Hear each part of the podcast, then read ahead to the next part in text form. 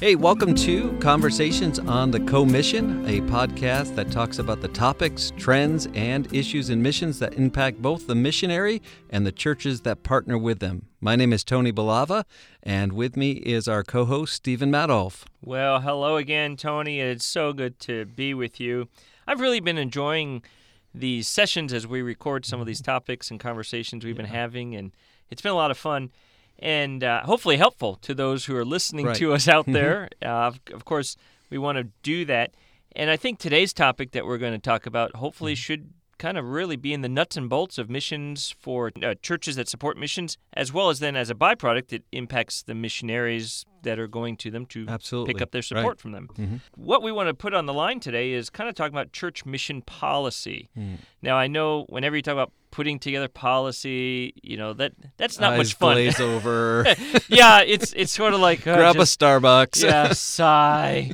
But it really is something that's very important, and and as you, both you and I travel to churches, and I think we both could see that there's a lot of churches that are just kind of feeling their way through missions and what what missions program at their church is all about. Mhm. They don't have a real structure. They don't have a real missions policy. Mhm. I tend to think having a policy helps helps kind of give a direction on what that church is going to look like in regards to Right. missions. Right. So when you when you say they don't have a a structure and all, let's be clear in this in this sense. They are supporting missionaries. Yes. They're involved in the Great Commission and they're actively reaching out not only to their community but around the world. But somewhere along the line either maybe because of time or maybe they just never thought about it that there should be probably a written policy regarding how they conduct missions and what missionaries they're going to support what type of missions ministries are they going to support and for how long a lot of things that uh, you know uh, i think we just maybe don't think of until all of a sudden we have to deal with it Exactly right. Exactly. Well, that's exactly right. That's almost how, how most policies get written. right in fact. But as we kind of go through some of these, and I hope it helps kind of kind of get the juices flowing for those who listen about about church mission policies. You know, let's start with this question: What does a church support with its missions dollars? right Now, you and I know that there are a lot of great mission programs, missionaries, outreaches, agencies around the world that are doing something for the cause of Christ. right Mm-hmm. But a church just can't pick up every single good Mhm. cause that's out there Yeah. that's wrapped in the name of Christianity. And I'm not Right. saying that as a, you know, kind of sarcastic. I'm just you can't just pick up everything that's out there Mhm. doing. So a church has got to have some kind of focus, some direction. What do you think about what what are some of the things that I think a church should consider? Yeah, no, I think it's really important that you decide that in advance because if you don't, uh, personal experience that I've I've seen happen is, and I think you have as well. Um, if you don't decide in advance what kind of ministries are we going to support, you begin supporting based on personality rather than on what you're really trying to accomplish with your missions dollars. And and that's not always entirely a bad thing, but I think it's better if we have a policy uh, because there may be somebody who comes in who's going to be doing something that you as a pastor say would not be completely comfortable supporting but this person has such a great personality. They're able to present their burden in such a way that they really connect with people and now the church says well how come we don't support them Yeah. but if you have a policy in place you can say well this is our missions policy that we've already discussed and, and this is what we do. And i'm not trying to say that we should create policy just so that we eliminate people who we're going to support. That's obviously not it. But so that we really do focus our our our finances and invest in those things where we have taken some time and got with the Lord and decided this is the direction the Lord is leading our church to to be involved in ministry. For example, I don't think it's just because we're with Baptist International Missions and that our emphasis is church planting. I do believe that every church, not because I believe it, but because I believe the Bible teaches that Mhm. that missions is primarily a church planting effort, Yes. and everything should either be directly church planting or point to church planting in a very real way. So, church planting, are you going to support church planting? If so, is it to the exclusion of everything else, or are there some other things you would consider? That's right. And, you know, in, in some of our pre- previous discussions, we even talked about what does that look like even further as far as domestic church right. planting, mm-hmm. international church planting, mm-hmm. and just kind of what does that look like for a church in a practical way as far as its dollars, mm-hmm. how they're going to put their resources into that. BIM, of course, is church planting. That's what we do. If someone's right. going to come with us as a mission agency, they have to have at their core, we are going to wherever we're going to go for the serve of the Lord, start a church, and and do right. things that are in conjunction with church ministries. Because mm-hmm. obviously we have single ladies and things like that. So, but they're going to go to assist in the planting of those churches and, right. and whatever that looks right. like. But mm-hmm. there are so many other things. I mean, yeah. think about Christian humanitarian ministries, mm-hmm. orphanages, right, children's homes, hospitals. Mm-hmm. I mean, those are necessary things. Absolutely. And we're not in any way diminishing those because those are valued things. I mean, some of our Mm-hmm. missionaries have children's homes and Yes. hospitals Mhm. and and things. But some churches, you know, may want to just look at what what are we going to do? Are we going to support orphanages Right. or not? Uh, are we only going to support orphanages that are started out of churches, or are we just going to support the orphanage that's on its own, kind of its own entity, doing a great work, and and is, is trying to give the gospel out, Mhm. not just take kids off the street, but give them the gospel, raise them up in an environment in which they're going to be te- taught Jesus Christ. Right. You could have all your mission resources just be plugged into those kind of things. Easily, easily. Absolutely. And, and there is a need for those things. Nobody, I don't think anybody would argue, well, there's no need for an orphanage or there's no need to meet the medical needs of people. Jesus healed people all the time.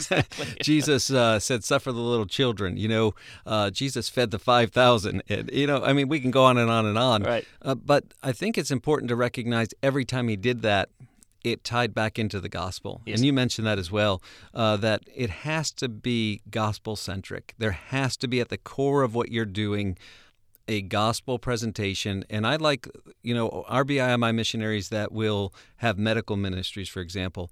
Uh, we just sat a couple weeks ago with our directors at directors meeting, and you remember I, th- I think it was our South American director who talked about the medical missions mm-hmm. that they do in the Amazon, and he said, you know, one one of the things that happens is every patient that comes through the clinic gets sat down with, and and they get a face to face presentation of the gospel before they can ever go through the whole process of the medical uh, ministry, and that's so vitally important personally, I do think that you want to tie that back to a local church. I know that in South America they're doing that. Right. But as a church, you may decide, well, it doesn't have to be tied to a local church because there are those ministries out there that aren't necessarily tied to a local church. Maybe they're pointing people to a, a, local church in their area later on. And and that's why you have that policy to decide which way you're going to go. I think another example as we talk about these things is are you going to support not just missionaries and in orphanages and things. What about a mission board, for example? You know, BIMI. Yeah, yeah, exactly. you know, we are a faith-based organization. We're so thankful for those churches who have decided to partner with not just BIMI missionaries, but to partner with what we call the home office and to help support the day-to-day operations because really we have very very little people uh, amount of people here at BIMI who are actually paid staff members. Mm-hmm. For example, as field directors, this is a common thing that I run into, that you run into, that all our directors, even our our president and general director, our vice president, uh, Dr. Godfrey, Dr. Snyder as our president, they all think, "Oh, you're with BIMI." You've got it made. Your salary is paid. The the church that we joined here in the area when we moved to Chattanooga, they were absolutely dumbfounded to find out that BIMI didn't pay us a salary, that we were going to have to go out and raise support. So, would you support a, a, field director or would you just say no? I think you and I can say we are directly related to church planting and yes. helping church planters. This isn't about us raising support. It's just another thing out there. This is why you have a policy and decide these things. With my uh, local church that I am a part of here in the Chattanooga area, they're formulating their missions policy. Mm-hmm. And one of the questions that came up was how much of our resources are going to go towards uh, church planting and e- direct evangelism, mm-hmm. and then how much are going to go is going to go towards kind of those ancillary ministries, such as BIMI and mm-hmm. field mm-hmm. directors like ourselves. And we kind of figured out a percentage. Okay, we're going to have X amount of percent of our missions budgets going to go towards kind of these ancillary services. And then we want to put X amount of percentage of our budget into direct church planting. And then mm-hmm. we want to do so much into international church mm-hmm. planting, so much into domestic church planting, so on and so forth. Because it's so helpful to right. that pastor to have a missions policy that can use to kind of give him some direction on right. what to do because every pastor is going to get bombarded with phone calls mm-hmm. and there's a lot of good things i mean to just continue some of the options and opportunities out there christian assistant agencies you know you think of bible printing companies sure oh my word we definitely need copies of the word of god mm-hmm. to be put into the hands of people yeah. someone's got to print those things right tract uh, printing ministries, mm-hmm. uh, radio ministries. Mm. Well, all of these need support by s- churches. Right. And so the, the question comes into as far as are we as a church going to have a policy that we will do this? Mm-hmm. And I think also the second question is how much of our church missions mm-hmm. resources mm-hmm. will go towards yeah. such things. Because yeah. again, you could fill your entire budget with these yeah. these other things that mm-hmm. assist church planting, but maybe not be directly church yeah. planting or evangelism. Yeah, I think I think another another one of those categories is our churches by and large tend to be patriotic and see the the need to have a strong military and support our military and go out of their way to show their their um, thanks for military members, so on and so forth. But I think one of the things uh, that that our churches maybe they don't even recognize exists is this need for military ministry. BIMI, we have a whole division. Um, you know, we have our field director who's the, the military director. And these are men and their families who go off and plant a church on a base or very near a base, minister primarily to, not exclusively, but primarily to the ministry, or to the military rather and and try to reach into the local community as well. Um, but they're going to be a case where you're going to always be needing to support that ministry because that church is going to have a nucleus and a core that's going to last for about four years before yeah. everybody gets their orders and ships out again. You have to ask yourself: Are we willing to invest basically forever in a military ministry? That even if that that particular missionary you have, uh, what happens when his base closes? You know, we just were talking not too long ago with our military director, and he said, you know, pray for this particular missionary. His base is closing. Mm-hmm. So basically, the military has decided we're going to move all our personnel. Well, where does that church go? Uh, you know, he may have to follow to wherever they go.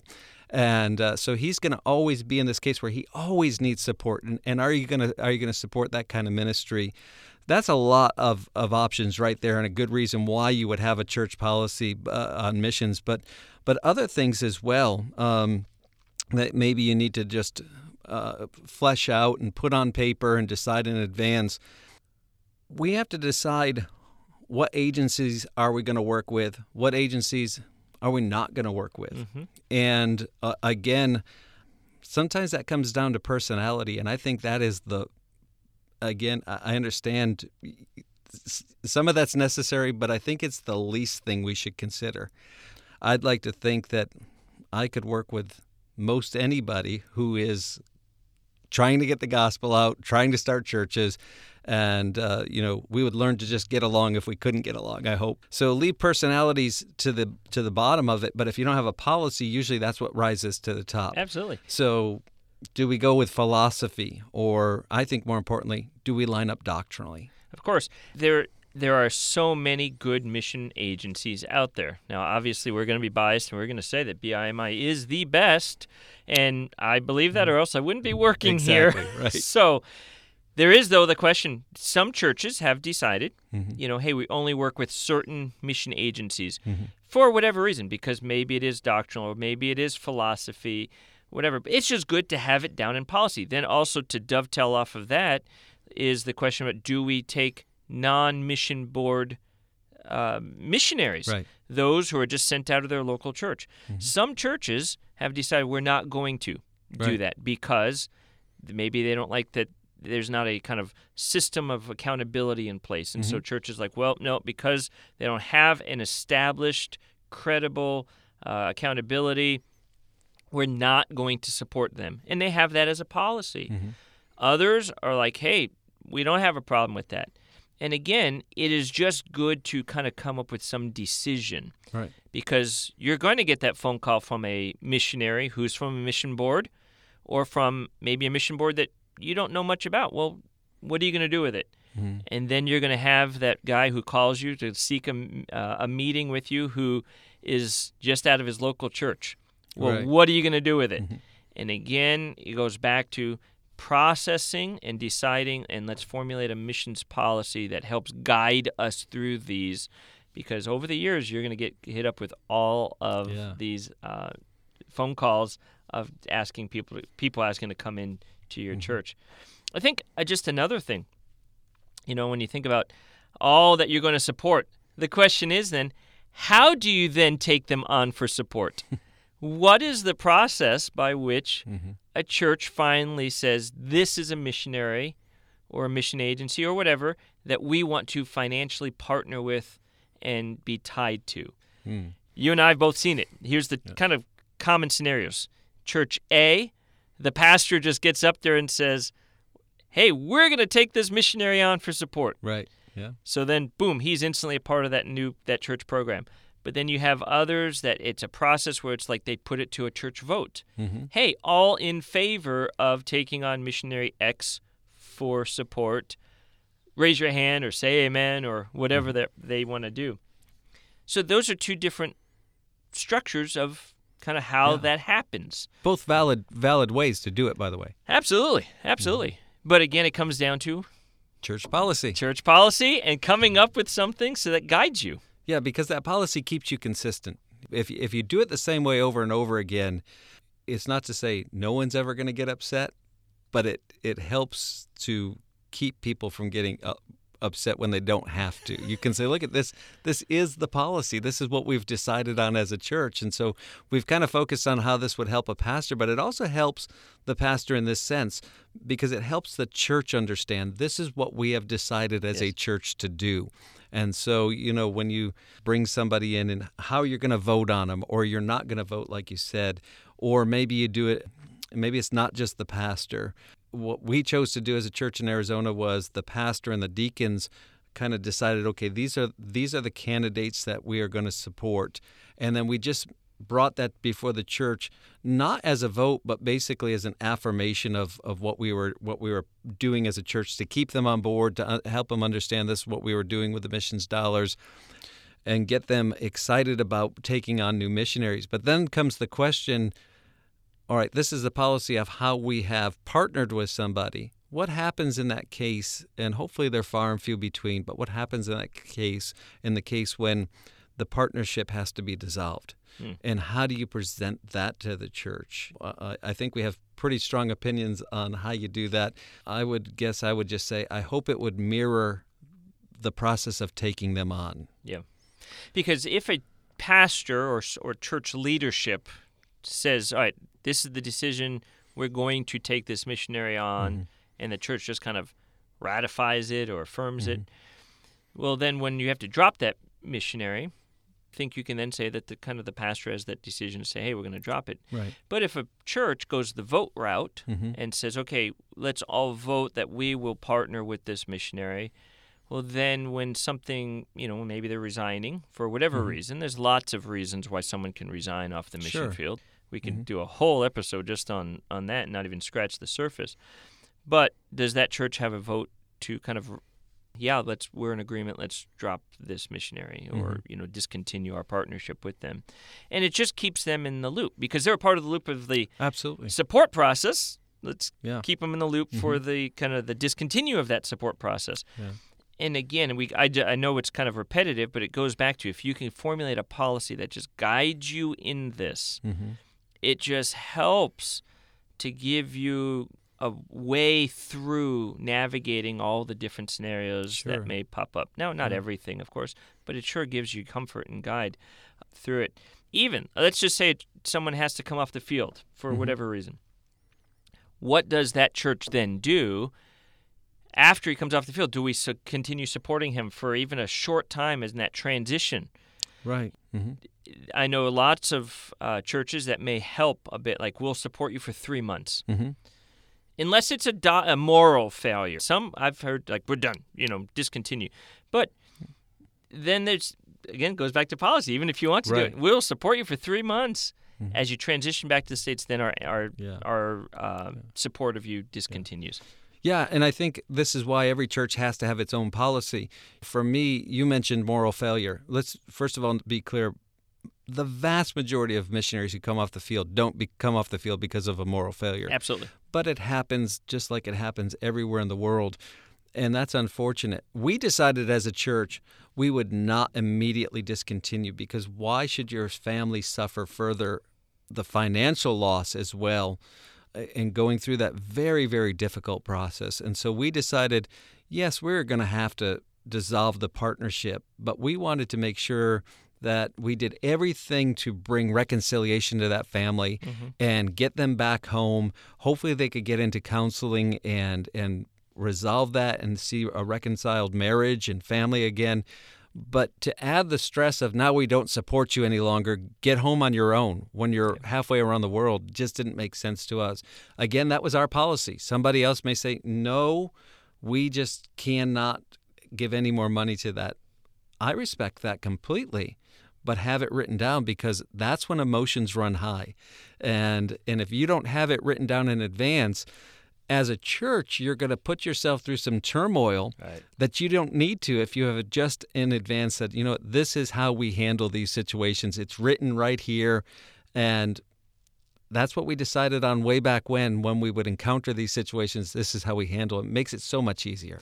Oh, it really does. And I think the heart of what we're trying to communicate as we just talk about these things is really helping that pastor and that church Mm-hmm.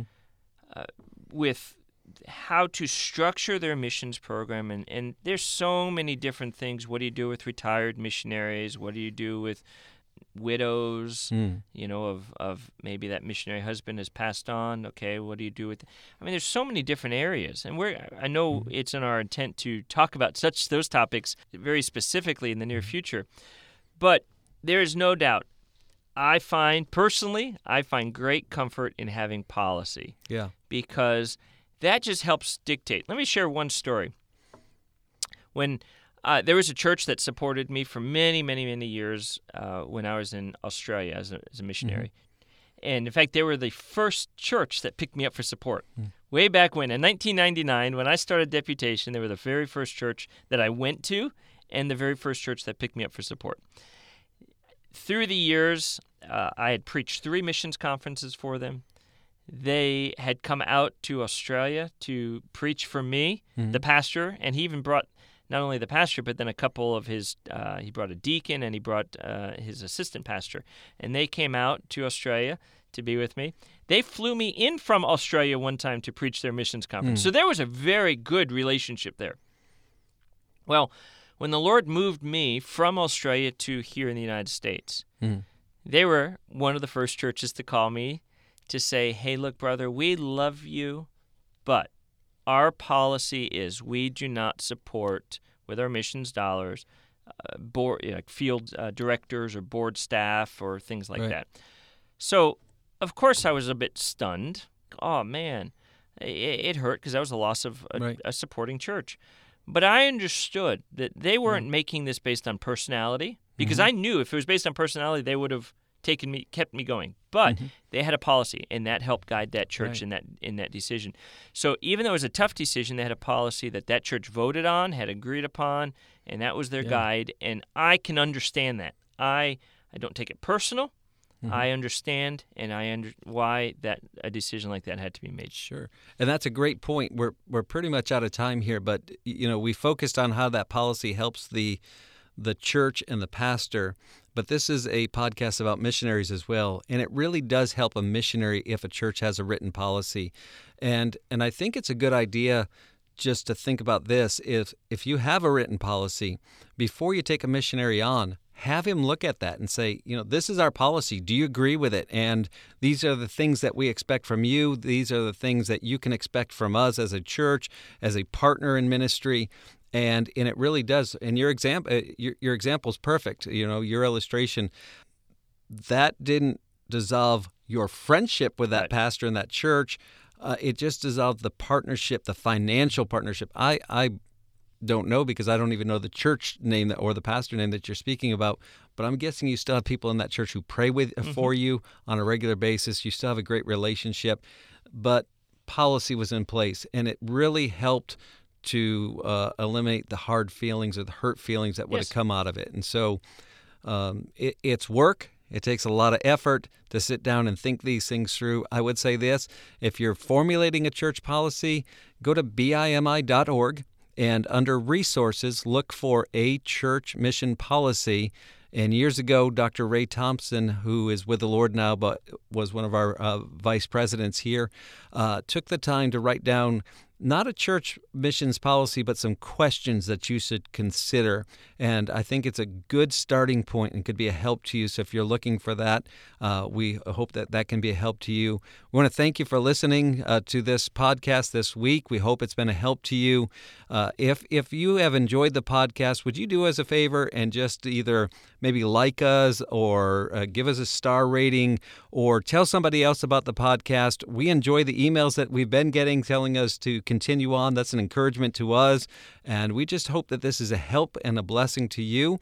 Uh, until that time, if you need to reach us, it's uh, Tony Balava, Far North Director at BIMI.org, or Stephen Madoff, SEA Director at BIMI.org. You can find us on all your favorite podcast apps.